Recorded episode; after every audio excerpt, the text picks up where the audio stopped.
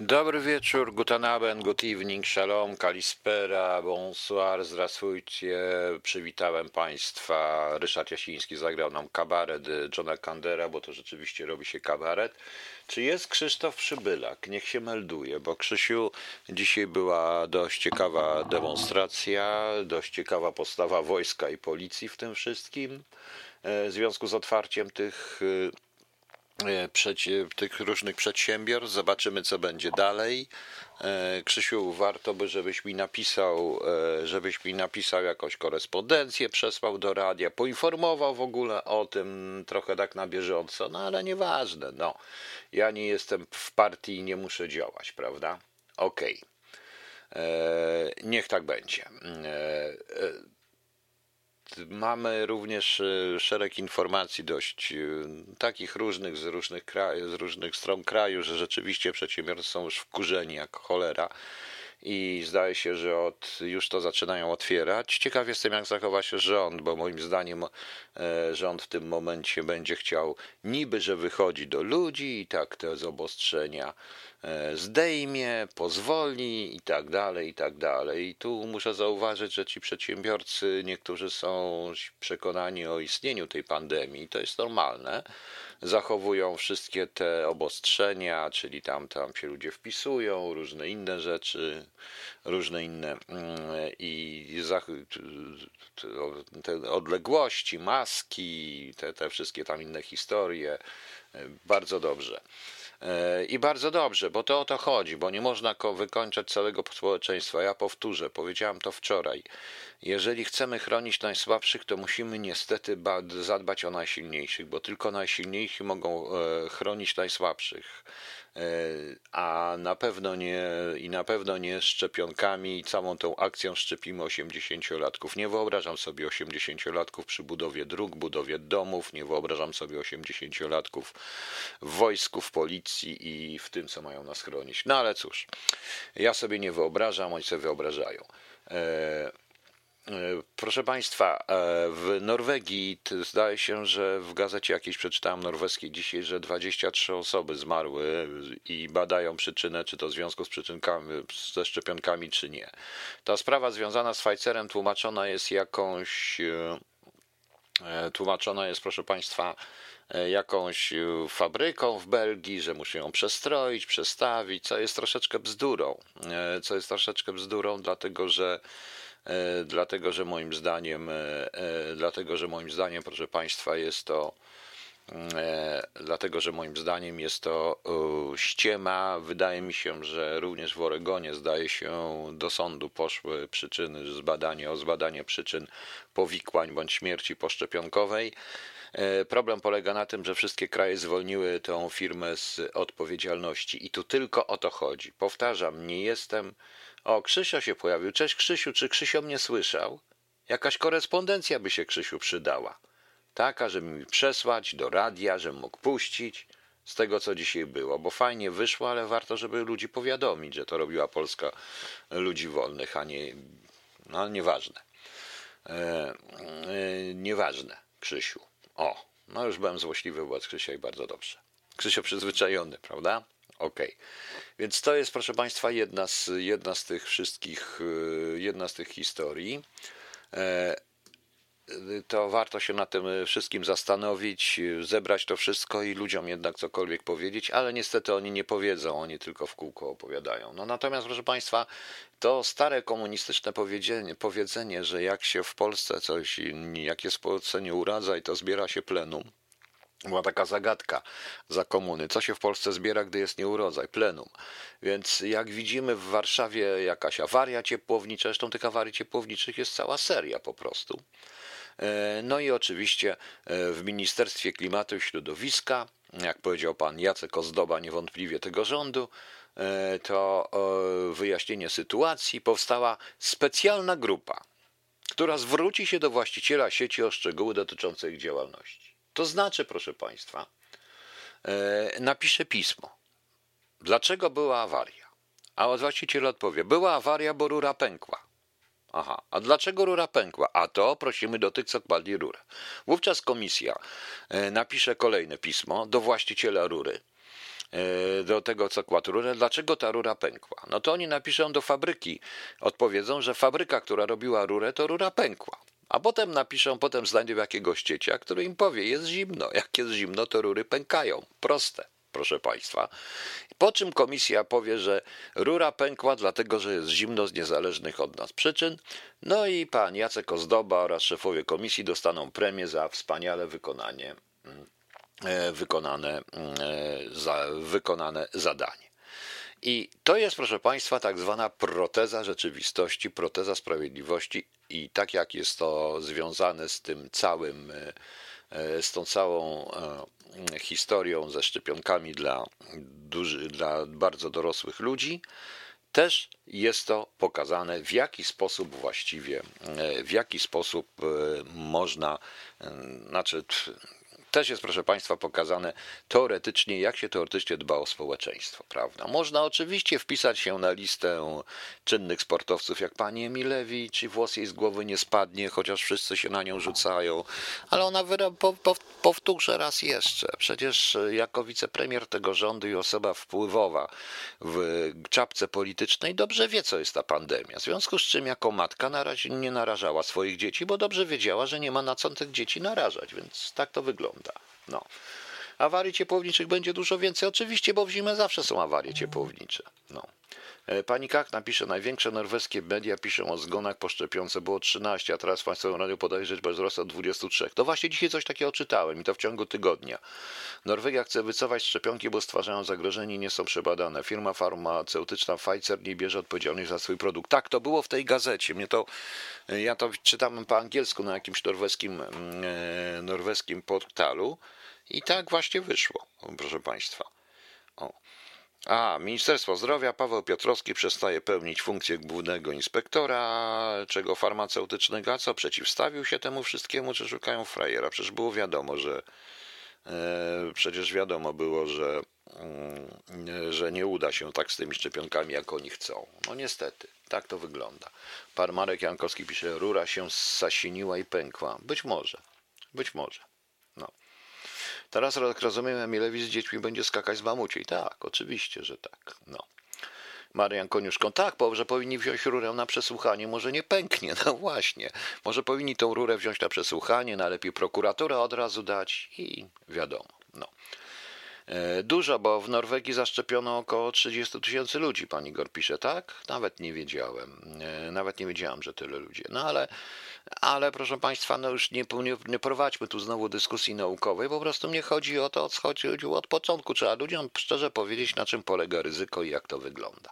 Ale niestety e, wynika to jednak, e, wynika mi z tego wszystkiego i z postępowania panów Piechów, pań Emilewicz i całego tego rządu od początku, że tu chodzi jednak o to, aby to społeczeństwo dołożyć, pozbyć się tych, którzy są obciążeniem, czyli emerytów, bo jak ich szczepionka nie załatwi, to czekanie pod spółdzielniami, pod przychodniami też ich załatwi. Odpowiem na parę pytań, które miałem na Facebooku, proszę Państwa, bo tutaj mi ktoś y, przypomniał starą rzecz po prostu i dał mi coś takiego, y, ale to jest bardzo stary, z 2016 roku rozkaz. Był y, rozkaz generała brygady Roberta Głąba, który poleca, by podstawowym źródłem informacji pozyskiwanych z mediów codziennej działalności służbowej był program telewizji publicznej, w szczególności TVP Info. Najciekawsze tym wszystkim jest zdanie, proszę Państwa, źródłem, źródłem informacji pozyskiwanych z mediów w codziennej działalności służbowej. Od kiedy to media decydują o działalności codziennej? Myślę, że jak będzie wojna, też się dowiedzą. Ktoś się pyta, o co chodzi w tutaj, dlaczego stacje? Nie wiem. Pan, pan generał Głąb chciał być, dostał generała za coś, więc wiadomo. Ktoś, pan Wojtek Biernacki mnie pyta jeszcze, czy polecam książkę archiwum Mitrochina 1 oraz 2. Otóż ja miałem do czynienia z Mitrochinem i to jak, każdą książkę warto przeczytać.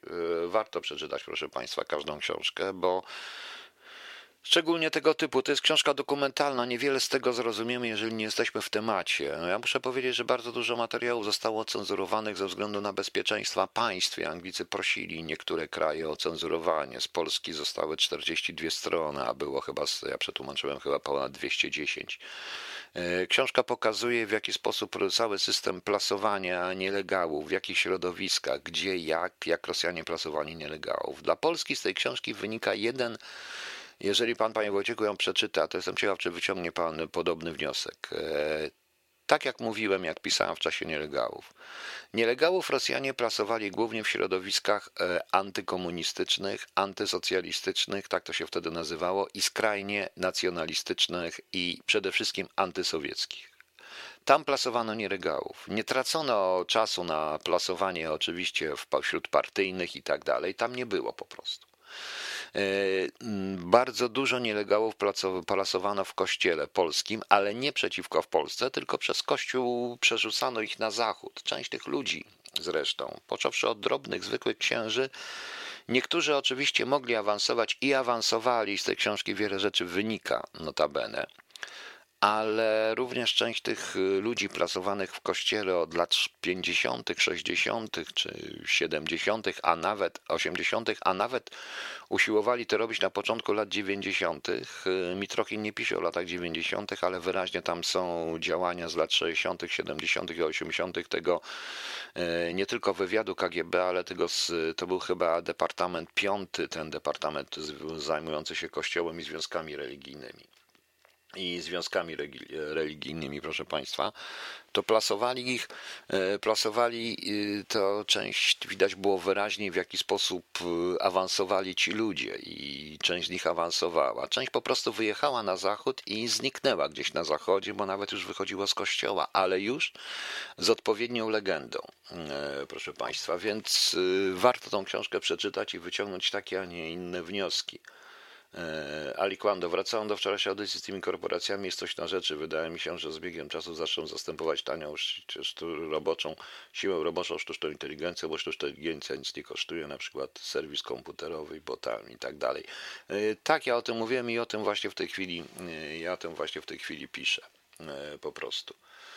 I dobrze, to było o Mitrochinie. Jeszcze tutaj miałem jakiś temat, temat no jeżeli chodzi o kryptowaluty, to tutaj panie Johnny Martin, to proszę mi nie, e, proszę mi po prostu, mm, e, znaczy nie chcę się na ten temat wypowiadać. Kryptowaluty to było pewnego rodzaju testem na wprowadzenie czegoś, co się nazywało CR i testowano to na początku, na przełomie lat 20 i XXI wieku w niektórych bankach dużych bankach, na przykład e, TS, e, na przykład Lloyds TSB, e, testowano credit rates zamiast pieniędzy, ale to realne pieniądze zamieniono na credit rates, czyli realne pensje.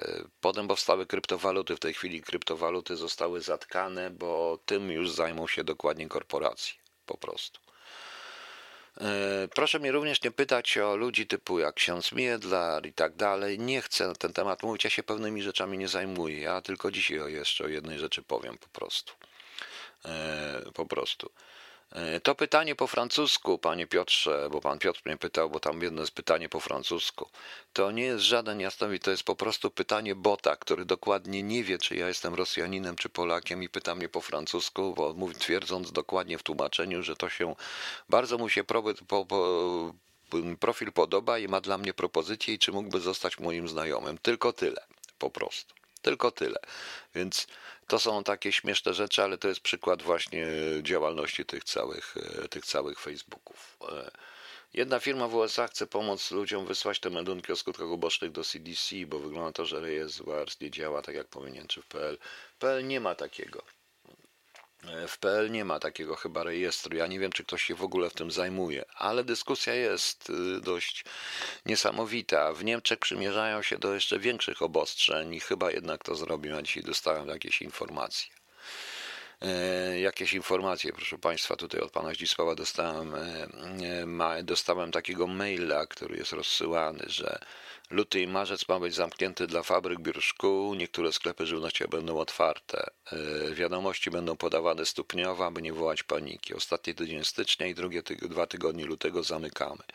Pod koniec tego okresu znowu kilka dni z zapowiedzią, że z powodu jeszcze złej sytuacji COVID w tej chwili zaczęło się już mówić o tej nowej mutacji i wczoraj była informacja, że około 20 stycznia ma Merkel znowu ogłosić kolejne obostrzenia, tym razem jednolite dla całych Niemiec, włącznie z, bo to już się pojawiło również poza poza Bildem Spiegel to podał, e, pojawiło się to, że mają odciąć połączenia pomiędzy landami, pomiędzy miastami, czyli zamknąć, e, zastopować koleje i także autobusy w mieście, proszę Państwa. No, zobaczymy. Nie wiem, nie wiem, czy tak będzie, czy nie. Nie wiem, jak będzie w Polsce. Wszystko zależy jednak troszeczkę, troszeczkę, troszeczkę i od nas, proszę Państwa.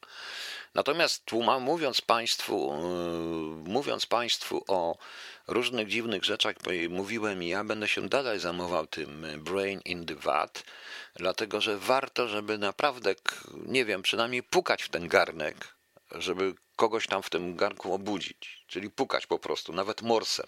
Nie robić morsa, tylko pukać morsem. Dlatego, że ja zaskoczony jestem. Proszę Państwa, E, dostałem dzisiaj takie zdjęcia, już nawet nie chcę dyskutować, bo patrząc na poziom dyskusji, która jest pod tym wszystkim, to jest to dla mnie przerażające. Otóż, proszę Państwa, ja wiecie pewnie o kim mówię, na nie będę wymieniał nazwiska. Nie, to nie było, e, to nie jest to wezwanie, ale nie do mnie, tylko o, jest.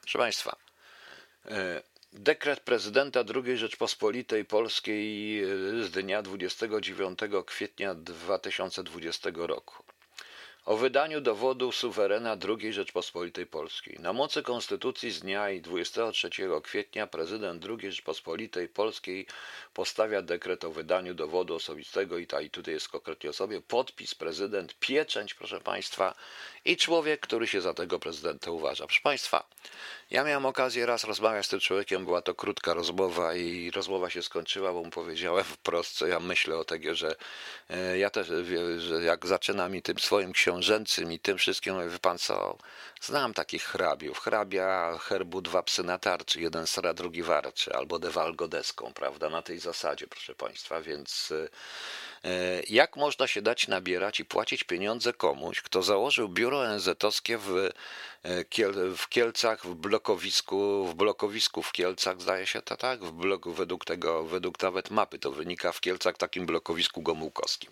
Zastanówcie się, proszę Państwa, czy jakiś ONZ zakłoży biuro gdzieś tam. Jak można się dać nabierać komuś, kto używa, be, używa bezprawnie tytułu szlacheckiego i kto bezprawnie używa tytułu Rzeczpos- drugiego prezydenta II Rzeczpospolitej? Przecież to jest pal 6. Ostatecznie, bez względu co myśmy, co myśmy mówili, jesteśmy, co by nie mówić, jesteśmy państwem, jakim jesteśmy, mamy prezydenta, jakiego mamy, ale mamy wybranego w wyborach i nikt tutaj nie będzie działał. Konstytucja z 30 Żorż Poniemilski, Marian Koniuszko. No nie, to jest po prostu taki, no nie, nie, Żorż Poniemilski był e, uznany za wariata, bo był bardzo rozsądny i mówił prawdę. Natomiast to jest w tym momencie dyzma pierwszej klasy. Dla mnie to jest i jeszcze wydawanie pieniędzy, i ludzie wydają mu pieniądze po 200 ileś złotych, i on nieźle sobie żyje z czego? Dostaje papier, którego po prostu Y, dostaje papier, który jest nieważny, który można powiesić na kiblu i podetrzeć się. Chcecie, ja się też nazwę po prostu, że ja się nazywam, jestem z Junkrów Pruskich, nazywam się hrabia Peter von Wronski Cuchochengloe-Lipsztań, zrobię sobie papier, zrobię sobie pieczątkę, prawda, i zrobię sobie różne rzeczy, prawda, i nazwę się premię, i nazwę się jedynym prawdziwym spadkobiercą pierwszego króla Polski, pierwszego Lechity, który był y, pierwszego króla chrześcijańskiego Polski, który Lechity pierwszego na dwa dni, na dwa tysiące lat przed ukrzyżowaniem Chrystusa u nas już było e, chrześcijaństwo. Problem polega na tym, że to są właśnie ci ludzie, którzy, e, którzy podobnie jak to, co jest z, z Trumpem się dzieje, który dzisiaj chyba dobił wszystkich już moim skromnym zdaniem, to jest jakaś wariota. To jest takie wariactwo. W ogóle się nie powinno o tym mówić, ale proszę Państwa, jeżeli ja widzę ilość wyświetleń, ilość followersów tak zwanych i jeżeli ja widzę, proszę Państwa, ilość e, i ile ludzi płaci za coś takiego, to, to jest przerażające. Napiszcie do mnie, zapłaćcie mi, proszę Państwa, to ja Wam wystawię paszporty, jakie chcecie i czyje chcecie. Nawet po chińsku, jak chcecie. Chcecie być Chińczykami, proszę bardzo. To jest coś, to jest idiotyzm, kretyństwo i proszę zobaczyć, ten człowiek startował na prezydenta, on miał poparcie. On miał poparcie. To jest chore. To jest tak naprawdę chore. Jeżeli my nie staniemy na ziemi, nie weźmiemy sprawy w swoje ręce, to takich idiotów będzie cała masa.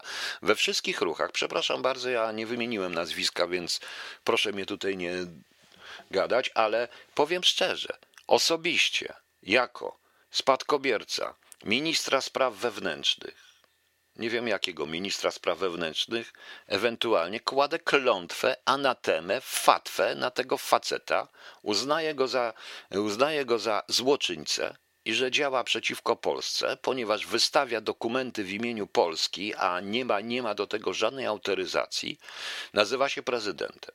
Proponuję odwiedzić również zakład, w którym każdy jest albo prezydentem, albo Napoleonem, albo papieżem, a niektórzy nawet Chrystusami. Proszę Państwa, no naprawdę. Muszę już tak powiedzieć, bo to jest, bo szkoda mi, szkoda mi wielu ludzi.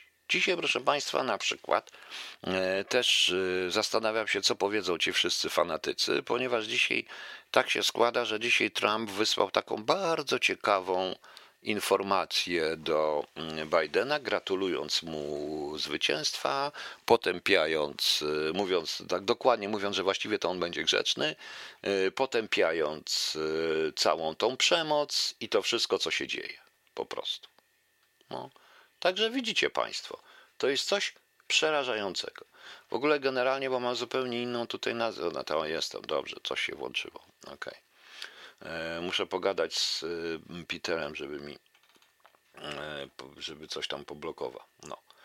E, I to jest o, dziedzic pruski, Wawrzyniec pruski, polski dziedzic. Zgadza się, panie Marianie Koniuszko, z tym się absolutnie zgadzam.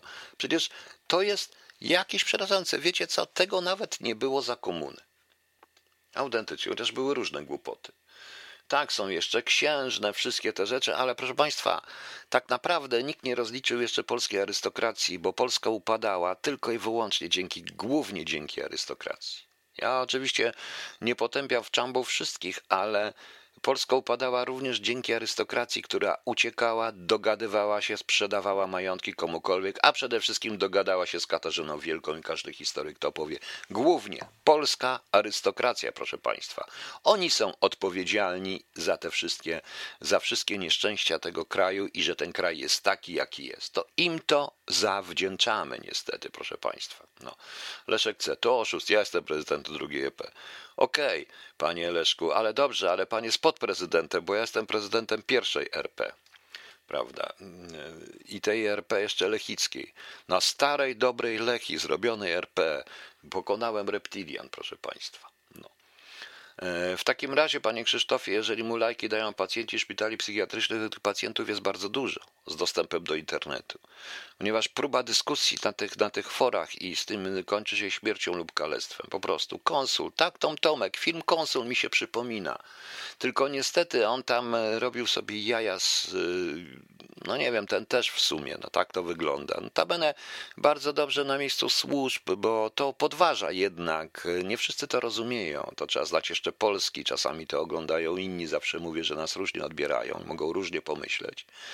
I warto by na miejscu służb zająć się tym panem porządnie, chyba że oczywiście jakieś służby go podesłały, by kanalizował część niezadowolonych. Tak to niestety wygląda. Tak to niestety, proszę Państwa, wygląda. Okej, okay, dosyć mam również różnych guru i tak dalej. Wydaje się, że Trump dzisiaj dobił wszystkich kłanonów, nie ma armii w tunelach, będzie cyrk. To. Yy, nie, nie nazwałem idiotą Trumpa. A pan się pogubił. Nie, nie nazwałem również Potockiego idiotą. Ja nikogo nie nazwałem idiotą, więc dlaczego pan chce koniecznie wymusić, panie Damianie, do mnie, żebym o kimś powiedział idiota i nazwiska, żeby ten ktoś pomógł wyjść do sądu? Chce pan, żebym uznał, iż pana podstawili służby i chce pan wymusić na mnie? Prawda? Nie. Nazwałem idiotami wszystkich tych, którzy wierzą w takie kretyństwa po prostu i to jest idiotyzm, że tak powiem. Rozumiemy się? Okej.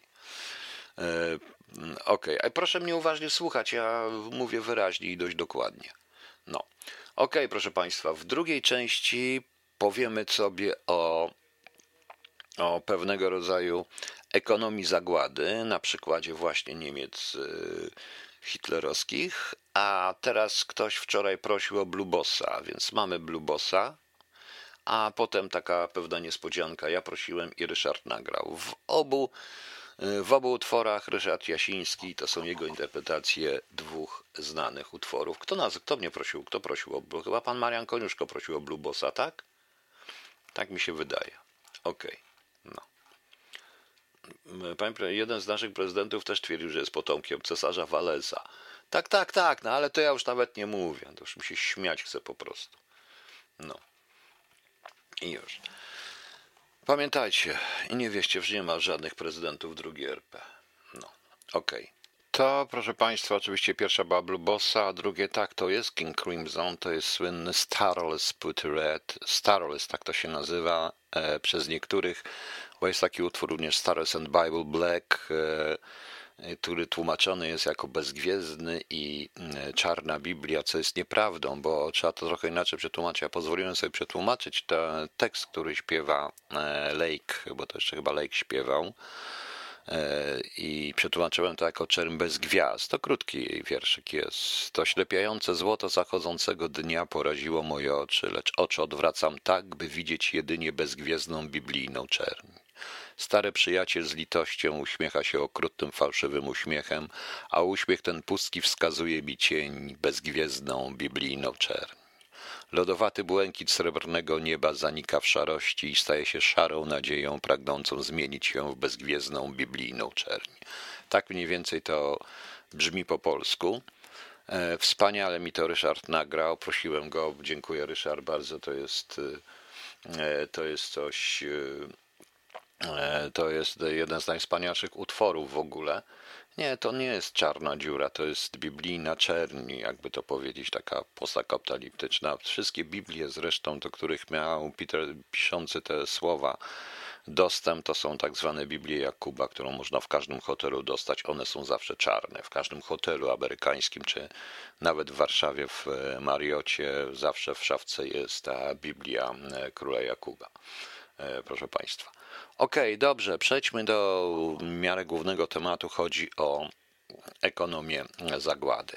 E, proszę Państwa, e, musimy najpierw jedną rzecz sobie powiedzieć że za każdym konfliktem, za całą ideologią stoją tylko i wyłącznie pieniądze. Kiedyś mówiłem Państwu w, mm, na temat wojny żydowskiej, tej wojny z Rzymianami, skończonej zburzeniem Jerozolimy, że jest oczywiście Józefa Flawiusza przepiękna, bohaterska opowieść, taka e, łacińsko-hebrajska e, epopeja, w stylu Iliady i tak dalej. Ale prawdą jest takie niewielkie dziełko Justusa z Tyberiady, które opowiada o przyczynach tej wojny i dlaczego w rezultacie tą wojnę e, Rzymianie wygrali, dlaczego część e, rabich z Jerozolimy zgodziło się dogadać z Tytusem i z Wespazjanem, a chodziło o ceny oliwy. Otóż w tamtym świecie oliwa była czymś w rodzaju ropa naftowa, Judea była monopolistą i zaczęła nagle dyktować ceny, co się Rzymianom zresztą nie podobało, w związku z czym zaczęli po prostu, rozpoczęła się wojna. Cała reszta jest tylko wyłącznie ideologią. Podobnie zresztą było w, podobnie zresztą było z całym NSDAP i z tym wszystkim. Chodziło o zdobycie władzy, chodziło o zdobycie przede wszystkim terenów, zdobycie, e, zdobycie terenów i zdobycie środków, e, źródeł środków do prowadzenia wojny i nie tylko do prowadzenia wojny, różnego rodzaju, mm, różnego rodzaju minerałów. E, cała gospodarka niemiecka po, po, wobec krajów podbitych była e, gospodarką rabunkową. Była gospodarką rabunkową, e, która miała ciągle zasilić budżet Niemiec to, co Hitler mówił na temat w ogóle Żydów i na temat tego, że na temat majątków Żydów jest bzdurą, dlatego że większość majątków Republiki Weimarskiej, była w rękach tej, tych wszystkich e, przemysłowców tak naprawdę, Krupów, Tyssenów, właścicieli IG Farben, e, industrii e, do tego dodajmy jeszcze właścicieli kopań, czyli przemysłu wydobywczego. Tak to wyglądało. Proszę Państwa, mm, generalnie to mm, różnego rodzaju mm, naciski, kwestie i podatki. Ostatnie lata Republiki Weimarskiej, czyli lata 30-33 są po prostu e, są po prostu e, ratami, e, są po prostu są po prostu rządami takiej dziwnej koalicji teoretycznie prawicowo-konserwatywnej, proszę Państwa, ale e, one charakteryzują się przede wszystkim zmniejszeniem jakichkolwiek świadczeń dla bezrobotnych przy dużym bezrobociu, zawieszeniem różnego rodzaju spłat, wypłat i, e, i różnego rodzaju prawnymi różnego rodzaju prawnymi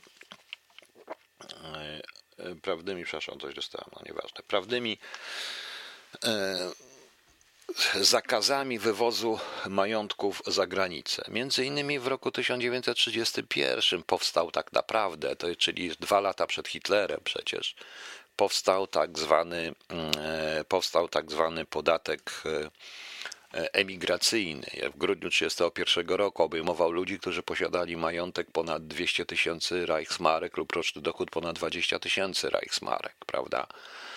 I to był podatek, który, y, który, no, który Hitler wykorzystał w stosunku, do, w stosunku do Żydów. Otóż, proszę Państwa, Hitler obejmując zresztą Rzeszę, obejmował ją już pod koniec kryzysu i rozwinął szereg, to jest też taki mit, że jego, że jego działanie, że kryzysowi zapobiegł i tak dalej. Ten kryzys już wymiera, już się kończył, tak na dobrą sprawę. Problem polegał na tym tylko, że Hitler przede wszystkim zniszczył dokładnie związki zawodowe, dogadał się z całą tą finansjerą wielką, zniszczył związki zawodowe, stworzył jeden związek zawodowy, nie zdjął rządy Hitlera na samym początku, właśnie w 1933 i 1934 roku, nie, e, nie zdjęły żadnych podatków. Co więcej, sprowadziły nowe podatki, jak na przykład obowiązkową opłatę zdrowotną czy obowiązkową opłatę na związki zawodowe. E, pan Igor Bartosik przysłał mi mater część materii, materiał części, ja tu będę troszeczkę komentował, więc będę to troszeczkę i odczytywał. Otóż, proszę Państwa, ten e, podatek e, w roku 1934 obniżono próg podatkowy dla tych, co emigrują już tylko do 50 tysięcy marek. Po prostu dlatego, że ze względu na politykę i to politykę rasową, Hitler pozbywał się wszystkich tak zwanych in cudzoziemców, którym nie wiadomo było, w większości wypadków oni te majątki mieli również za granicą, te ci wielcy, autentycznie. Więc one były nie do ściągnięcia dla niego. E, w wypadku, e, w przypadku emigrujących Żydów musieli zapłacić podatek w wysokości 25 wartości całego posiadanego majątku. Przy czym majątek ten liczyło państwo. To nie jest majątek rynkowy. Po prostu państwo w wielu wypadkach zawyżało. Tutaj i te organizacje zawyżały. E, można przyjąć, że zysk państwa niemieckiego z tego procederu za same lata 1938-40 to około pół miliarda Reichsmarek. E, z upływem czasu należy brać jednak pod uwagę biednienie średnich i niższych warstw ludności żydowskiej z uwagi na rugowanie ich z części zawodów i stanowisk państwowych, bojkot handlowy itd. E, w prawdziwy, prawdziwym ciosem ekonomicznym Żydów był wprowadzony podatek. Halo, no już chyba jestem, chyba znowu wróciło, o, chyba Mam nadzieję, że wróciło. Nie pamiętam, w którym miejscu przerwałem. Zaraz zobaczymy, czy wróci. Kwestia to jest kwestia, proszę Państwa, internetu. Ja naprawdę nie mam e, prawdziwego. E, dobrze, chyba już wróciłem. Już słyszę, że już widzę, że wróciłem. E, już widzę, że już jestem. Prawda? No właśnie. Niestety, proszę Państwa, E, niestety, proszę Państwa, to jest kwestia internetu. Ja powiedziałem, że mnie się kończą możliwości nadawania i miejsce nadawania, i niestety nikt raczej mi to mm, raczej nie chce mi w tym pomóc, więc trudno. Radio nadaje póki jeszcze może. No ale jak już wróciło dobrze. Nie pamiętam e, w którym miejscu, w którym miejscu Państwo przestali słyszeć, bo nie wiem. E, przy podatku, tak? Okej. Okay. Ale którym podatku? Tym podatku. Okej, okay, dobrze. Więc proszę Państwa, podatek od e, podatek od e, emigracyjny został wprowadzony już w e, już w 1931 roku, jeszcze przed, przez Republikę Weimarską, o, proszę Państwa. I i to w grudniu 1931 roku, kiedy oni ściągali pieniądze z rynku. Wtedy również y, on obejmował ludzi, których roczny dochód był ponad 20 tysięcy Reichsmarek lub posiadali majątek ponad 200 tysięcy Reichsmarek. W 1934 roku obniżono ten próg podatkowy do 50 tysięcy Reichsmarek, natomiast w przypadku emigrujących Żydów musieli oni zapłacić podatek w wysokości 25% wartości całego posiadanego majątku, przy czym majątek oceniało państwo. Nie to, że oni wyceniali według wartości rynkowej, niejednokrotnie zawyżano po prostu te ceny. E, dotyczyło to przy, e, przy podatku rekompensacyjnym. Aha, dobrze, no okej, okay, to powiedziałem. W podatek tak zwanego w ramach zadośćuczynienia, czyli kompensacyjny, chodziło za te rzekome krzywdy, które wyrządzono i tak dalej, to po prostu było ściąganie pieniędzy. W tym samym czasie w kraju, w Rosji stalinowskiej, Stalin podjął decyzję o bezwzględnym ściganiu, bezwzględnym ściganiu handlarzy walutą, ściąganiu waluty. Za samo posiadanie waluty można iść do łagru, a nawet dostać czapę, proszę Państwa. Oczywiście do tego wszystkiego doszło. Nie powiedziano wprost, że pieniądze potrzebujemy tylko dlatego, że nie mamy za co kupić tego i tego, że, że jesteśmy biedni, tylko chodziło dlatego, e, chodziło, chodziło przede wszystkim o to, żeby E, ale, ale mówiono właśnie o tej wrogich interwencjach, że jak ktoś ma walutę, jest szpiegiem polskim, angielskim, francuskim, niemieckim i niemie, jakimkolwiek. Chociaż niemieckich unikano w tym czasie jednak e, walki z Niemcami, bo główny handel się odbywa i główne interesy robili wtedy z Niemcami e, Rosjanie. I to było w samych latach 30., proszę Państwa. Obliczono, że E, obliczono, że w latach 38-40 to jest tylko około pół miliarda marek e, niemieckich, Reichsmarek. E, to był zysk państwa niemieckiego z procederów właśnie wymuszania wyjazdu Żydów i zbierania podatku 25% wartości od posiadanego majątku. Właśnie. Ale E, jak wiemy, Żydów, Żydów e, rugowano ze wszystkiego, nie tylko ich, ale i Polaków, bo muszę Państwu powiedzieć, że ta słynna w 1938 roku akcja wywalania Polaków z Niemiec, bo była ta akcja, rzeczywiście i to nie tylko i to nie chodziło o pochodzenie żydowskie, ale również i Polaków, którym od, odmawiano obywatelstwa, czyli cudzoziemców, razem z Żydami zresztą do, do Polski, wiązała się również z przejęciem przez Niemców majątku. I to e, jeśli ktoś nie płacił i to jeśli ktoś nie płacił, proszę Państwa, e, gotówką, bo nie miał, no to mieszkanie, sprzęt, to wszystko zabierał ze sobą, różne inne rzeczy. E, zabierał ze sobą tylko te podstawową, podstawowe rzeczy wraz z rodziną i wywalali go po prostu za granicę. I ten majątek przejęto. Między innymi również dlatego, i o tym czasami pisze i Goebbels i w różnych innych źródłach, ponieważ oni musieli nakarmić swoich własnych ludzi, czyli musieli gdzieś ich zakwaterować, a sami nie mieli na to pieniędzy. To może być śmieszne, ale to jest prawdziwe, e, proszę Państwa. E, poprzedził e, oczywiście ten podatek w ramach tak zwanego zadośćuczynienia poprzedził obowiązkowy spis majątków Żydów obejmujący środki pieniężne, nieruchomości oraz wszelkiego rodzaju aktywa. W wyniku wspomnianego spisu oszacowano, że majątek ten obejmował w 1938 roku już po aneksji Austrii 7 miliardów 359 milionów 500 tysięcy e, Reichsmarek, a dochód dla Rzeszy z tytułu opłat zadośćuczynienia wyniósł prawie 2 miliardy Reichsmarek. Przeznaczony był zresztą głównie na zbrojenia. Tak, oczywiście, że na zbrojenia.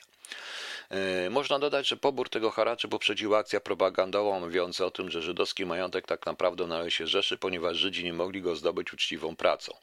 E, końcówka lat 30. to także zaostrzenie kursu na rabunek związany z emigracją. Właśnie, wiązało się to z problemem wymiany środków pieniężnych. Ostatecznie przyjęto przepisy, że żydowski emigrant mógł ze sobą wywieźć równowartość 10 e, Reichsmarek w walucie obcej lub 20 Reichsmarek pod warunkiem, że kraj emigracji nie graniczył z Rzeszą. Przykładowo trzyosobowa rodzina emigrująca do USA mogła zabrać ze sobą około 24 dolarów, to na dzisiejsze pieniądze jakieś 800-900 E, ponadto mm, wszelkie przedmioty wartościowe typu złoto, kamienie szlachetne, etc. miały być przekazane do wyznaczonych agent Ministerstwa Finansów, które miały je wycenić według własnych przeliczników i wypłacić stosowne odszkodowanie. Oczywiście te przeliczniki były i ta wycena była mocno, powiem szczerze, zaniżona, ale dodatkowo jeszcze część tych przedmiotów można było, mogła być uznana za zabytek i y, nie podlegały ani ocenie, ani zwrotowi E, ani jakiemukolwiek odszkodowaniu. Po prostu urzędnik oceniał to, że to jest zabytek i koniec. I ma zostać w Niemczech, czyli to jest część dotycząca kultury niemieckiej, którą Żydzi rzekomo e, e, zrabowali. To samo, powtarzam, dotyczyło innych nacji, bo jednocześnie w mniejszej oczywiście skali, bo mniej było tych ludzi. Było szczególnie w roku 1938-1939 do Polaków mieszkających w Niemczech, jak i również do czy żyjących od wielu lat w Niemczech. Nie zapomnijmy, że wielu z nich zostało po zaborach, wielu tam studiowało, y, czy, y, po, y, czy również do Cyganów. I każdego innego, kto się oczywiście Hitlerowi nie, Hitlerowi nie, nie podobał. E, takim właśnie generalnie takim ciekawym e, zabiegiem była Noc Kryształowa, proszę Państwa. Ja przypomnę, bo mało kto wie, że Noc Kryształowa to był z 9 na 10 listopada 1938 roku. Było to teoretycznie zainicjowane przez władze państwowe Teraz powiem dlaczego teoretycznie, pogrom Żydów w nazistowskich Niemczech. Nie samych Żydów, ale przede wszystkim na majątku. Tutaj Niemcy się dużo nauczyli, e, ponieważ e, tak się złożyło, że e, po, w Paryżu, że w Paryżu jeden z takich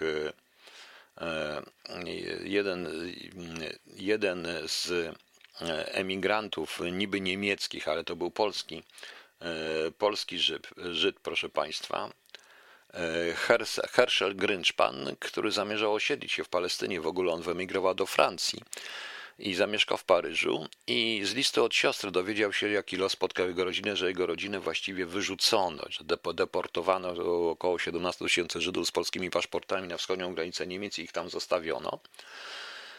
Zastrzelił niejakiego Ernsta von Rata. I tu jest bardzo ciekawa rzecz. Ernst von Rat był, został uznany politycznym męczennikiem. On był radcą ambasady, radcą sekretarzem ambasady niemieckiej w Paryżu. Ale tak naprawdę to Ernst von Rat był, proszę Państwa, nie był nawet członkiem NSDAP.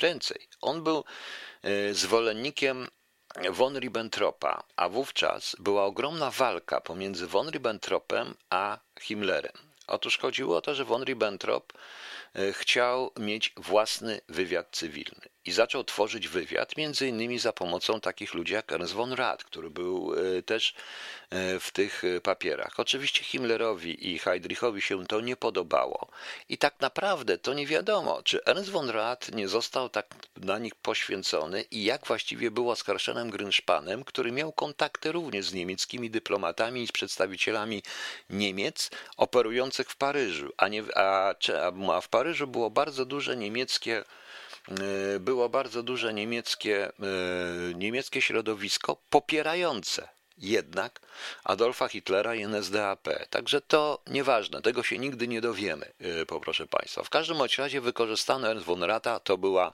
pierwsza ofiara krwi w walce ze światowym żydostwem. Było, proszę Państwa, święto mu zrobiono, coś niesamowitego w ogóle w ogóle związało się z tym. No i oczywiście aresztowano Herschel Gryczpana, ale to w Paryżu. E, rad e, po dwóch dniach zmarł z określonych ran. E, zamach jako akt zemsty miał znaczenie drugorzędne. Niemiecka propaganda określiła zamach jako akt międzynarodowego żydostwa na niemiecką Rzeszę, łącząc go z zamachem na nazistę Wilhelma Gustlofa dokonanym w lutym 1936 roku w Szwajcarii przez studenta Dawida Frankfurtera. Ale tu ze względu na to, akurat jeżeli chodzi o Gustlofa, to tutaj nie ma żadnych wątpliwości, że rzeczywiście był to zamach niesterowalny niesterowany, to w wypadku von Rata może być tak i pani Igor chyba trochę potwierdzi, że jest tu troszeczkę jednak, e, ale ze względu właśnie na to, że po zamachu zresztą na von Rata Ribbentropowi przeszła ochota robienia takiego wywiadu po prostu, tym bardziej, że został ewidentnie ostrzeżony, że próby robienia wywiadu na własną rękę poza e, RSH i poza Himmlerem, oczywiście Ganari się temu tylko i wyłącznie przyglądał, z boku, bo to nie chodziło o wywiad wojskowy, może skończyć się aresztowaniami. No i była i w nocy e, i w nocy po prostu funkcjonariusze partyjni, lokalni Reichsleiterzy i część SA, ale nieumundurowane, rozpoczęło niszczenie sklepów, własności żydowskiej, wybijanie szyb, a przy okazji załatwianie swoich porachunków. Akcja miała być spontaniczna. Policja dostała, e, policja dostała e, polecenie, aby tego nie, nie interweniować. Jednak rano rozgoniła wszystkie tłumy po tej nocy kryształowej, ponieważ Himmler i Heydrich zorientowali się, że poszło to w, niepo, w niepotrzebną stronę zupełnie. Po pierwsze, za wcześnie tego typu rzeczy. Co więcej, zniszczono bardzo dużo, mm, zniszczono bardzo dużo majątku i to majątku nie tylko żydowskiego. Spotkało się to zresztą z ogromnym niechęcią również części, dużej części ludności Niemiec, która, no bądźmy szczerzy, majątek to majątek. No wówczas co Niemcy zrobili? Otóż obłożyły ludność żydowską kontrybucją za te zniszczenia, a przede wszystkim podwyższono i stworzono specjalne stawki ubezpieczeniowe dla ludności żydowskiej. Żydzi musieli to zapłacić. Musiano pokryć po prostu. Tam obliczano, że ponad półtora miliarda marek kosztowała wymiana szyb w całych Niemczech, proszę Państwa. W całych Niemczech, proszę Państwa. I, I to był taki właśnie, i to, był, to była taka próba właśnie w czasie Nocy Kryształowej, była taka właśnie próba y, przerzucenia tego dość ekonomicznie. W, sumie to państwo straciło w sensie propagandowym, ponieważ Adolf Hitler i, i nawet Goebbels później na spotkaniu z dziennikarzami zagranicznymi trzy dni później tłumaczył, że oni usiłowali to wstrzymać, pokazywał akcje policji, które to wstrzymywały, że e, państwo niemieckie jest państwem otwartym dla każdego. Za wcześnie to po prostu wszystko było. Właśnie. No ale wiadomo do czego to e, doszło. No i potem oczywiście następuje okupacja. E, wbrew pozorom przewidywany zysk związany z grabieżą Żydów polskich okazał się być niższy niż szacowano. E, chodzi dlatego, że po prostu tu jest taka różnica, że Niemcy uważali, że E, byli sami zaskoczeni i to widać również w listach Stauffenberga, proszę Państwa. Tak, tego Stauffenberga. Widać to w pamiętnikach Goebbelsa, w listach Himmlera i w listach Heydricha. Oni się spodziewali, że warstwa e, żydowska, w, tak jak w Niemczech, to będą bankierzy, ludzie zamożni i tak dalej, ale 90 parę procent polskich Żydów to była po prostu tak zwana bieda, e, taki żydowski proletariat, sklepikarze w małych miasteczkach. W związku z czym ten zysk i ta grabież, bo oni zastosowali to samo prawo co w Niemczech, e, ta grabież nie przyniosła mi aż takich zysków. E, na terenach okupowanej Polski e, planowy schemat grabieży wyglądał następująco. To pan Igor Bartosik mi ten materiał podrzucił. Po pierwsze, rozpoczęła się akcja wykluczania Żydów z życia gospodarczego przez odpowiednie regulacje prawne. To było to samo co w Niemczech. Na przedsiębiorstwa żydowskie pozbawione możliwości funkcjonowania czyhał stworzony przez Geringa Główny Urząd Powierniczy Wschód. E, doszło tutaj do sporu kompetycyjnego, ponieważ Frank uznał, że wszelkie kwestie polityczne oraz ekonomiczne dotyczące generalnej guberni są wyłącznie jego domeną działania. W związku z tym przy rządzie generalnej guberni powołano Wydział Dewiz i Handlu, który niezwłocznie przystąpił do planowanej grabieży mienia żydowskiego. Oprócz dwóch wyżej wymienionych agent w kwestii grabieży dołączył Główny Urząd do Spraw Umacniania Niemczyzny podległy Himmlerowi. Przede wszystkim wywłaszczano e, Żydów ze wszystkiego, co jest. Państwo w jaki sposób, czy generalna gubernia, czyli władza przejmowała wszelki majątek na rzecz Rzeszy. Cały majątek żydowski, poza tam niektórymi e, rzeczami, stawał się majątkiem Rzeszy. Po pierwsze, mm, odcięto Żydów od możliwości korzystania w sposób dowolny ze swoich środków finansowych. Musieli oni wpłacić do banków kontrolowanych przez władze wszelkie środki powyżej 1000 Reichsmarek, czyli około 400 dolarów. Po drugie, wszelkie wpłaty i wypłaty z banku zostały ściśle określone limitami, maksymalnie 125 Reichsmarek na miesiąc. E, na początku 1940 roku, podobnie jak było to wcześniej w Rzeszy, Frank zarządził szczegółowy spis majątku, przy czym tym razem spis objął nie tylko posiadane środki finansowe, kosztowności itd., ale nawet tak drobne sprzęty e, gospodarstwa domowego noże, łyżeczki i widelce. Drugi etap grabieży, jaki został uruchamiany, to przejęcie majątku żydowskiego w związku z przenoszeniem ludzi do get. E, przedsiębiorstwa żydowskie były przejmowane przez ustanowiony w 1940 roku Urząd Powierników dla firm żydowskich. Przejmowane przedsiębiorstwa były poddawane inwentaryzacji, a następnie oferowane do zakupu za cenę maszyn i towaru, nie tylko za cenę maszyn i towaru, e, e, i towaru, ale jak to widać przy okazji na przykładzie Schindlera, on kupił po prostu tą fabrykę również za pieniądze żydowskie, tak notabene, bo to rzeczywiście, tak jak pokazuje, mm, jak częściowo jak pokazuje Spielberg, to była trochę prawda, że część tych właścicieli dawnych trochę się złożyła na niego, kupił za cenę, yy, za cenę gruntu. I to obniżono cenę gruntu po prostu jako funkcjonariusz NSDAP. Pamiętajcie Państwo. No. E, Oczywiście niemieccy obywatele Rzeszy, pierwszeństwo zakupu posiadali właśnie niemieccy obywatele Rzeszy, członkowie NSDAP SA oraz weterani I wojny światowej, a także inwalidzi wojenni czy przesiedleńcy niemieccy z krajów bałtyckich. Proces ten wspierał niemiecki bank centralny, oferując chętnym pieniądze na wykup majątku pożydowskiego, przy tym korzystne warunki kredytowe. Chcę powiedzieć, że w tym samym czasie zastosowano podobny, jak powstało getto w Warszawie, zastosowano podobny numer w Berlinie, ponieważ w Berlinie wysiedlano, proszę Państwa, Żydów masowo, przenoszono do getta, a mieszkanie oferowano najbiedniejszym to miało załatwić problem mieszkaniowy samego Berlina, proszę Państwa. Również rozporządzeniem, e, zdaje się, jak to się nazywało, główny kwatermistrz Rzeszy, ktoś, kogoś tam mieli. Ale na tym wszystkim czułowało przedsiębiorstwo SS przede wszystkim. No. E, na etapie koncentracji Żydów pojawiły się dwa kolejne problemy. Po pierwsze, kwestia zagospodarowania opuszczonych nieruchomości pożydowskich. W tym celu powołano ponad 240 pełnomocników, którzy zarządzali przyjętymi budynkami oraz zajmowali się ich administrowaniem i środkami pozyskiwanymi drogą wynajem. Dalej był problem dla nich finansowanie get. E, założeniem polityki zdefiniowanej już przez Heydricha pod koniec lat 30. było finansowanie wszelkich spraw żydowskich ze środków Żydów. W pełnym sensie na tym zasadzała się idea ekonomiczna utrzymania get. E, getta nazywamy my. E, Żydzi też to nazywali gettami, ale tak naprawdę to się nazywały autonomiczne osiedla żydowskie. Chyba tak, chyba osiedla czy dzielnice. Autonomiczne osiedla żydowskie E, mające własne samorządy, własny rząd pod nadzorem tylko i wyłącznie niemieckim, a więc strzeżone przez Niemców i mm, on, żaden z Niemców nie był we władzach, tylko władze podlegały bezpośrednio lokalnemu przedstawicielowi SS e, czy Gestapo, tak jak to było w Warszawie, prawda? Dzielnice, tak, autonomiczne dzielnice żydowskie, tak to się naprawdę nazywało. Nigdy nie, Niemcy nie mówili getta i nigdzie w papierach nie zdaje, ich papierach i dokumentach finansowych nie znajdzie się getta. E, sprzedaż majątku e, pożydowskiego, środki pozyskane z wynajmu nieruchomości, konfiskata, a później także wykorzystanie niewolniczej siły roboczej złożonej z ludności. Założenie teoretycznie okazało się jednak nad wyraz hura optymistyczne. Okazało się, że koszty utrzymania get były mimo wszystko dość wysokie. Przykładowo miesięczny koszt utrzymania getta w Łodzi oscylował w granicach 1 miliona Reichsmarek, a getta w Warszawie jakieś 35 do 40 milionów Reichsmarek rocznie.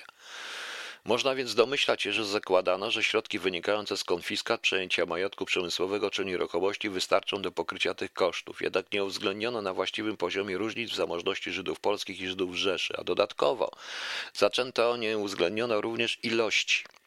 Bardzo źle oszacowali to oszacowali ilościowo. Oni nie zakładali takiej ilości ludności żydowskiej po prostu, a więc te koszty podwyższyło. Notabene jak się czyta e, dziennik Czerniakowa, e, Czerniaków to był szef Judenratu, czyli warszawskiego getta, tej Rady Żydowskiej, który nie mogąc pogodzić się z rozkazami na temat wysyłki Żydów do Treblinki, e, popełnił samobójstwo. Bardzo ciekawy jest ten dziennik, bardzo tragiczny po prostu. I on pisze również o tych kosztach, że ciągle mu mówiono o kosztach, że on tak naprawdę to nie, tam w ogóle na tych dyskusjach z Niemcami nie rozmawiał na tematy jakieś rasowe, polityczne i tak dalej, tylko siedzieli z kalkulatorem i kalkulowali po prostu. E, po prostu. E, Okej. Okay.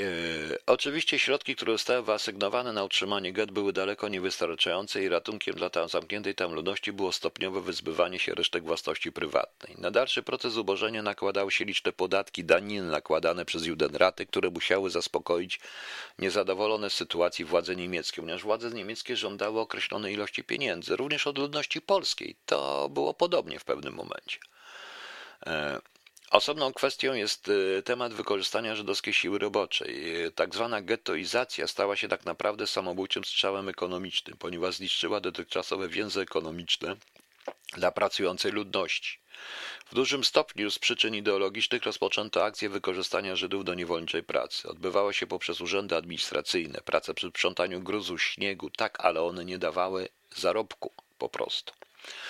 Eee, odbywało się poprzez właśnie mm, e, i wszystko było pod, organizowane pod patronatem organizacji Fritza Tota czy Albrechta Schmelta, na przykład budowa autostrad. Przy tej budowie autostrad bardzo sprzeciwiał się, e, bardzo się sprzeciwiał się e, bardzo sprzeciwiał się, proszę Państwa, właśnie Himmler i RSH, bo oni już mieli ideę wtedy imperium SS gospodarczego i obozów koncentracyjnych. I obozów koncentracyjnych i budowa, budowa autostrad tylko wyłącznie przez więźniów, a z drugiej zaś strony już rodził się pomysł zagłady i po 1942 roku po spotkaniu w Willi Wannsee wykorzystanie Żydów w przemyśle były ciągłe awantury i o wykorzystanie Żydów właśnie w przemyśle zbrojeniowym i do budowy właśnie autostrad. E, Dopiero na początku 1942 roku można mówić o szerszym wyjściu niemieckich przedsiębiorstw prywatnych do get, ale już wtedy rozpoczynała się zagłada. Tak czy inaczej, nigdy nie można było mówić o tym, iż do 1942 roku getta w kwestii ekonomicznej były dochodowe. E, tutaj też można się, tutaj też właściwie można rzeczywiście, i tutaj pan ma absolutną rację, panie Igorze, bo to rzeczywiście, proszę państwa, jest jednym z powodów podjęcia decyzji o Holokauście. I to Willy Van Zie bardzo często, bardzo, był bardzo mocny referat właśnie Heydricha na temat nieopłacalności get. Sugerowali mu przedstawiciele Hansa Franka, którzy w tym uczestniczyli. Oni wszyscy zostali skazani na śmierć po wojnie i powieszeni w, w Krakowie, e, którzy wręcz mówili, że oni nie mają pieniędzy na obsługę get i na zabezpieczenie tych get w ogóle, na dostarczanie żywności i wyliczali to wszystko.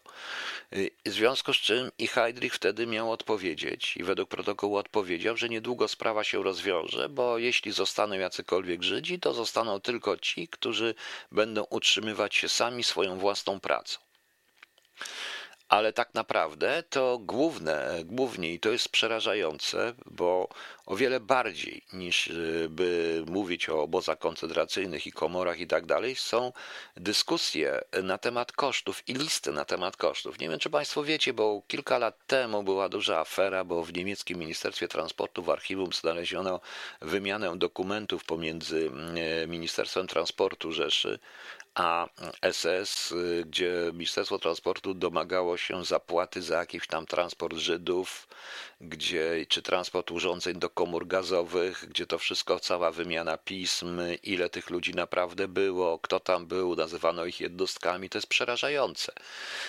Ministerstwo Transportu i kolejnicy koleje nie godziły się na to, bo oni chcieli tam, zdaje się, 7 fenigów za osobę, a oni chcieli więcej. Tego typu za jednostkę, tak to, tak to, tak to nazywano. To jest coś, coś niesamowitego. No. E, sytuacja wojenna mm, sprawiła, że większość że mm, można było że nie można było przesiedlić milionów Żydów z GG, gdzie na tereny ze Związku Radzieckiego, gdzie oni chcieli po prostu przesiedlić tam i tam ich wszystkich wykończyć. Natomiast ani Treblinka, ani e, Auschwitz, ani Bełżec, ani Sobibór nie dały rady, również z przyczyn ekonomicznych, wykonać tego, co od nich chciano, czyli zabić tyle milionów osób. Ja wiem, że to jest okrutne, co mówię, ale ja Państwu pokazuję, jak sposób myślenia korporacyjnego, typowo korporacyjnego e, Nadal trzeba było te getta utrzymywać. Niewątpliwie najszybciej zorientowała się w tragicznym położeniu Judenrat żydowski w Łodzi oraz w Zagłębiu, zdając sobie sprawę, że władze nie będą zainteresowane dalszym utrzymaniem nieproduktywnych mas ludzkich. I wtedy tak, e, i wtedy tak zresztą zaczęto ich nazywać po prostu nieprodukty, ludzie zbędni. E, nie pamiętam niemieckiego określenia, ale ludzie zbędni ekonomicznie i nieproduktywne masy ludzkie. Tak to nazywano, proszę Państwa. Oni też mówili o, e, przykro mi, że to mówię, ale oni też mówili o wyszczepieniach bądź niewyszczepieniach. E, chodziło o tyfus na przykład. E, zdając sobie sprawę, że nie będą, w getcie łódzkim uruchomili program Przetrwanie przez pracę i Berleben Arbeit. Niewątpliwie, by zamierzenia te mogły się zrealizować, należało wykorzystać sprzyjające okoliczności, gotowość władz lokalnych do utrzymania getta jako źródła zysku. No ale tutaj trzeba by zrobić specjalną audycję na temat prezesa Rumkowskiego w getcie w Łodzi. Zysk zagłady i koszt utrzymania ośrodka zagłady na przykładzie obozu Kulmhof, Chełmno nad Nerem.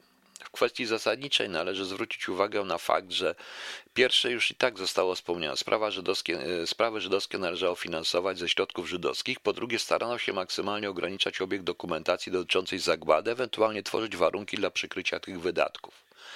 Nadmienić także należy, że wszelkie mienie żydowskie pozyskane w trakcie tzw. Tak ewakuacji stawało się własnością państwa niemieckiego. W praktyce mienie to było zarządzane przede wszystkim przez SS oraz agendy policyjne. Obóz w Chełmie jest pod tym względem przykładem modelowym. Jesienią 1941 roku teren dawnego pałacu w Chełmie oraz rewir Lasu Żukowskiego zostaje wydzierżawiony od niemieckich lasów państwowych przez delegaturę SD w Poznaniu. Pamiętajcie, wydzierżawiony. Oni, oni za to płacili. Zostaje powołany sztab kierowniczy oraz załoga przyszłego Sonderkommando Lange od nazwiska pierwszego komendanta Herberta Lange, ale to nie jest ten z konferencji w Anzji. Do Chełmna zostaje ściągnięty podlegający pod SD z Poznania oddział SS. Etatowo będzie on do samego końca utrzymywany właśnie przez tę placówkę. Od początku grudnia 1941 roku trwają masowe mordy w Chełmie, a ludzi zabija się w gazoszczelnych samochodach ciężarowych, tlenkiem węgla oraz spalinami. E, na to wszystko przedstawiono rachunki na wykorzystanie spalin, paliwa, e, tlenku węgla i infrastruktury. Jest nawet rachunek e, na te rury, na uszczelnienie, na uszczelki do rur. Proszę Państwa, to jest przerażające, prawda? Na początku lutego 1942 roku dochodzi do ustalenia kwestii formalnych, jeśli chodzi o finansowanie ośrodka zagłady. W jaki sposób trzeba bowiem zalegalizować zyski, jakie pojawiają się ze zbrojniczego procederu. Ostatecznie wypracowano następujący model działania. W niemieckim zarządzie Getta Litzmannstraat, czyli Łódź, zostaje utworzone specjalne konto mające za zadanie obsługiwać rozliczenia finansowe obozu zagłady. Konto o numerze 12300. Środki finansowe i kosztowności są zbierane, ewidencjonowane na miejscu w Chełmie i następnie dostarczane do getta w Łodzi i jako, a i jako wpływy z akcji przesiedlenia Żydów deponowane na koncie 12300. Tym samym środki pozyskane na zbrodniczym procederze zaczynają funkcjonować legalnie i oficjalnie. Z tego konta za pośrednictwem niemieckiego zarządu getta Biebow są dystrybuowane. Po pierwsze, jako dotacje gotówkowe dla samego SS Sonderkommando w Chełmie.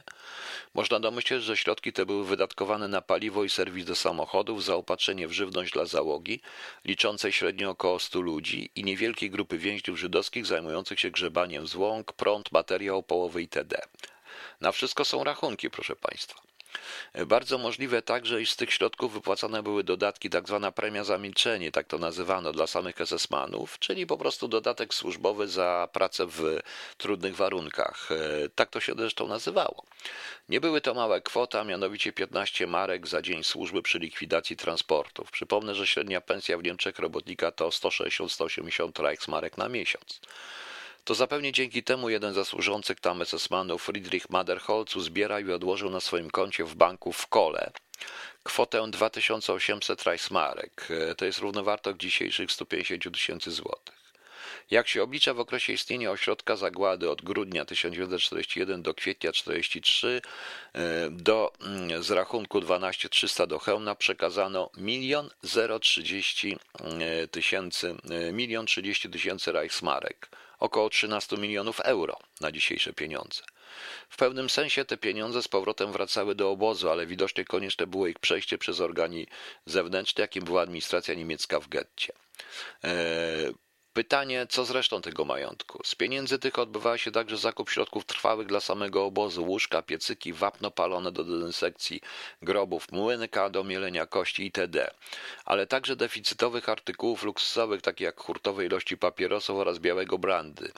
E, I tak jest w dokumentach. Osobna kwestia to koszt transportu kolejowego. Dystans, jaki miały do pokonania pociągi z Łodzi do Chełmna przez koło, wynosił około 150 km. Początkowo Deutsche Reichsbahn, czyli y, zgodnie z taryfikatorem, pobierały całą kwotę w wysokości 5,8 Reichsmarek za osobę. Później jednak w marcu 1942 roku przyznano zniżkę w wysokości 50% w przypadku zamówienia przewozu powyżej 400 osób jednorazowo. Słyszycie to? Zamówienie na transport składało Gestapo w Łodzi, a na nich wystawiony był rachunek, jednak on był przesyłany do zarządu getta i płacony ze środków znajdujących się na koncie specjalnym 12300. Średni koszt transportu około 1000 ludzi oraz 13 strażników i w przypadku przejazdu z dwie strony wynosił około 2650 e, Reichsmarek. E, na tym nie koniec tych zysków dla SS. Spory kompetencyjne pojawiły się także odnośnie rzeczy osobistych ofiar, które znajdowały się na terenie obozu oraz likwidowanych gettach. Zgodnie z zarządzaniem ich zabezpieczeniem miało zajmować się wyłącznie Sonderkommando Kulmhof, Chełmno. Ponieważ nie było możliwości dokładnego ich sortowania i składowania, odsyłane były one głównie ciężarówkami do Pabianic i tam na miejscu na placu magazynowym były one przechowywane, a następnie spieniężane. Ogółem szacuje się, że ze sprzedaży mienia pożydowskiego na terenie poszczególnych powiatów, w których deportowano Żydów do Chełmna, uzyskano około 9 tysięcy Reichsmarek, 900 e, tysięcy Reichsmarek, a w sortowni w Pabianicy około 1 140 tysięcy Reichsmarek. I to był niewielki obóz. Wyobraźcie sobie teraz Auschwitz. Ogół wpłat gotówkowych, które trafiły bezpośrednio z obozu zagłady w Chełmie na konto 12300, to jest 2 miliony 660 tysięcy Reichsmarek. Do tego jeszcze należy doliczyć przedmioty wartościowe, których nie wyceniano od razu. Zysk z wyprzedaży mienia oraz sortowni w Pabenicach około 2000 Reichsmarek. Ostatecznie po zakończeniu funkcjonowania ośrodka, tuż przed jego likwidacją pod koniec lutego 1943 roku, kwotę 4 milionów Reichsmarek na polecenie Gauleitera kraju warte Artura Greislera przelano z konta 12300 na rachunek Stowarzyszenia Przyjaciół Kraju Warty, stanowiącego półprywatną fundację partyjną. Teoretycznie mającą na celu wspieranie rozwoju tego regionu i dającej wsparcie dla niemieckich osadników e, przybywających z Wielkopolski. W Auschwitz było troszeczkę inaczej również, ale bo tam był jeszcze dodatkowo przemysł, do tego odchodzi, to jest, powinien być osobna audycja na ten temat. Ja tylko przypomnę, że również w Treblince, gdzie e, były duże problemy i nie tylko Dilo Globocnik jako Gauleiter, ale także i, szef, i tam wymieniono całe kierownictwo Treblinki w 1942 roku, nie dlatego, że nie sprawdziły się w zagładzie, ale dlatego, że okradały po prostu, okradały, no tak oni to nazwali. SS prowadziło specjalne postępowanie dyscyplinarne dyscyplinarne, które, e, ponieważ e, członkowie SS i kierownictwo obozu zaczęło po prostu brać te wszystkie zarekwirowane i zagrabione Żydom rzeczy, brać do kieszeni. Podobnie zresztą była sprawa, o której mówi księgowy z Auschwitz, nie pamiętam nazwiska, pani Gor może mi przypomni, to był ostatnio, właśnie zrobimy na ten temat i tam była też sprawa, że w roku 1942 to też był między innymi powód od odsunięcia Hesa, e, dlatego że on stwierdzono, że on nie panuje nad swoimi ludźmi. Uginęły dolary, ginęły te wszystkie, e, te wszystkie precjoza, wszystko to, co zabrali e, zabijanym ludziom, zabierali zabijanym ludziom. To jest coś niesamowitego. To jest coś niesamowitego, proszę Państwa, ale tak naprawdę to zagłada jest Holokaust jest y, o wiele bardziej potworny, jeśli spojrzy się na to z tego punktu widzenia, bo to jest to, o czym się mówi teraz, o ludziach zbędnych ekonomicznie. Niemcy wiedzieli, że nie są w stanie utrzymać takiej ilości ludzi w taki sposób. O Groning, właśnie, Groning, ten, on zmarł niedawno, on ten księgowy, on jest w takim filmie Auschwitz, The Surprise Beginning, właśnie. E, kraść mogli oczywiście bonzowi SS. Korupcja była, gdy kradli szeregowcy. Zawsze tak jest, że jak kradną ministrowie, to jest mm, różnie to bywa, ale jak kradną urzędnicy, to wtedy jest to korupcja. No tak to wynika z tego. Jeżeli mówimy właśnie o tego, ja wiem, że takie podejście może się niektórym nie podobać, takie jak moje, ale to jest y, jedyne logiczne podejście wyjaśnienia tego wszystkiego, tak prawdę mówiąc. OK, proszę Państwa, e, właściwie to ja powinienem już kończyć, no ale puszczę może jeszcze, e, albo nie, skończę właściwie już na dzisiaj, chyba że macie jeszcze jakieś pytania. Nie wiem, czy Państwu się podobała taka audycja.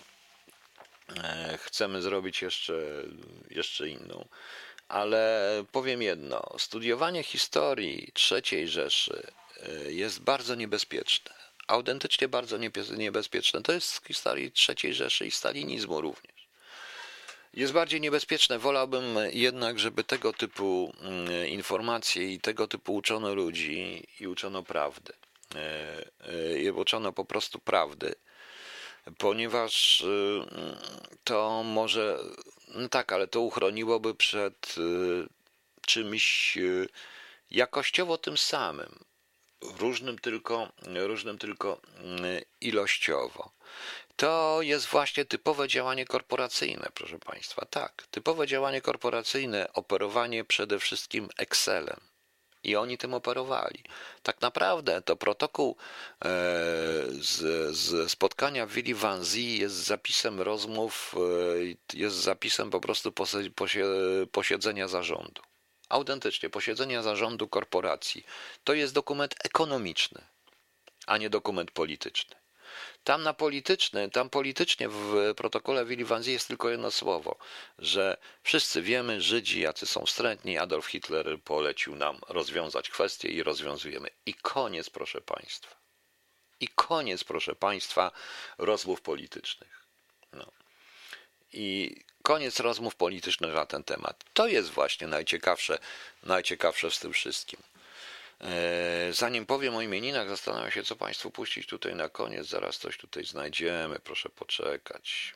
Zaraz coś znajdziemy na koniec e, takiego może nie tyle śmiesznego, ale no to śmiesznego nie ma co tutaj śmiesznego, ale a dobrze. Już, już, już, już. Bo to niestety, jeżeli tego, proszę Państwa, wszyscy nie prze, e, nie, nie zrozumiemy tego, to może być y, z nami również bardzo ciężko. A szkoda, proszę Państwa. Szkoda, że nikt tego nie chce. Ja chciałem tylko jeszcze powiedzieć jedno, bo znalazłem z przerażeniem, odesłano mi, jest bardzo duża strona na Facebooku, nie chcę tego propagować i popatrzyłem na dyskusję i ogromną ilość ludzi kwestionująca całkowicie Katyń, to znaczy uwa- e, udowadniająca e, sowiecką ściemę, że Katyń dokonali Niemcy. Całkowicie jest to, proszę Państwa, ahistoryczne. I dziwię się w ogóle, że coś takiego teraz, szczególnie teraz, się, e, się pojawia. Przestrzegałbym przed takimi różnymi stronami, dyskusjami, tam się nie da dyskutować, ale jeżeli już zaczynamy kwestionować takie rzeczy, no to wiadomo jak jest, proszę Państwa. Zaraz coś znajdziemy. Zaraz coś znajdziemy, a ja tutaj może, może, może, może coś na jutro. Jutro sobie mówcie o czym chcecie, to sobie pogadamy jeszcze. E, coś tam, coś tam wymyślę. Natomiast jeśli yy, możemy zacier o żołnierzu, oj, to za długie o żołnierzu. Albo może rzeczywiście, trudno, że to długie rzeczywiście dawno nie puściały.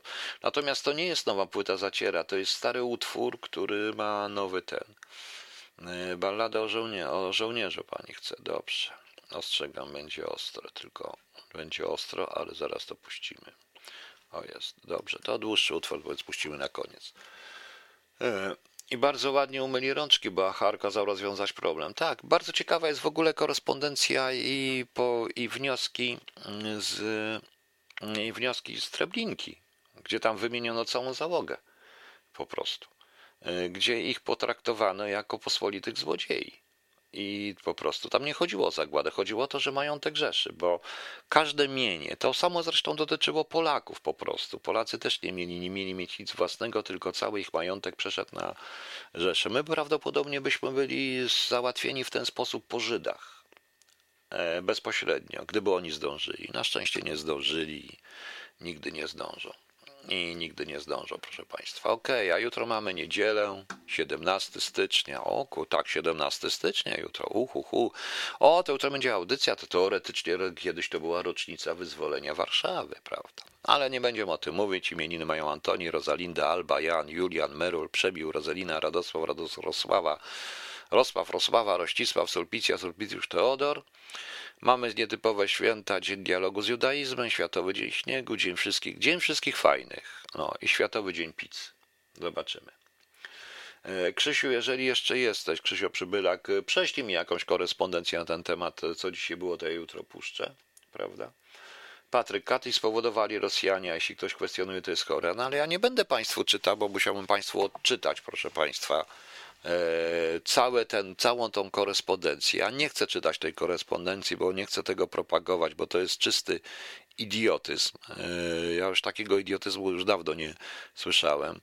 E, Włącznie z tym, że to pijany Jelcyn, żeby się przypodobać Zachodowi, dał nam te idiotyczne, dał nam te materiały, że to nieprawda. Niemcy, e, że Niemcy, że, nie, że Rosjanie udowodnili, że to była niemiecka ściema po prostu. No coś strasznego, proszę Państwa. O, w Katyniu mordowali Niemcy. Dowody, zeznania świadków, fakty przekazane przez pijanego Jelcyna Polakom to, to nieudolne fałszywstwi, z których śmieje się cały świat. Tak to się zaczyna, prawda? E, I znowu jest ściema, że w akredytowanym laboratorium wykazano fałszerstwo w 50 miejscach tego dokumentu Berry do Stalina. No więc i to, proszę Państwa, ilość komentarzy pod tym wszystkim, ilość tego to jest przerażające. To jest możliwe. To osiągnęliśmy ucząc historii. To również jest wina PiSu. Tak, proszę Państwa, to jest wina PiSu, bo miał 6 lat na stworzenie prawdziwej, prawdziwego kursu historii. Ale nie jest w stanie. Nie jest w stanie. Okej. To już na, powiem Państwu na dobranoc i na dobranoc zacier wrócił żołnierz z wojny. Trzymajcie się. Tak, to ktoś podchodził ustawie o kłamstwie oświecimskim, ale jest. I co zrobimy? 30, 30 parę tysięcy ludzi, którzy to lajkuje, damy, wsadzimy do więzienia. Bez sensu. Tu trzeba uczyć. Tu trzeba uczyć po prostu, ale nikt nie chce. Czy, proszę Państwa, nawet to, co ja teraz mówię, może głupio, może ahistorycznie, może się komuś nie podobać, ale pomyślcie Państwo. Pomyślcie Państwo. Czy to, to nie jest efekt, czy wszystkich trzeba wsadzać? To powinno się ludzi uczyć, dyskutować, a nie chce się uczyć. Okej, zacier wrócił żołnierz z wojny, a ja się żegnam, dobranoc i do jutra.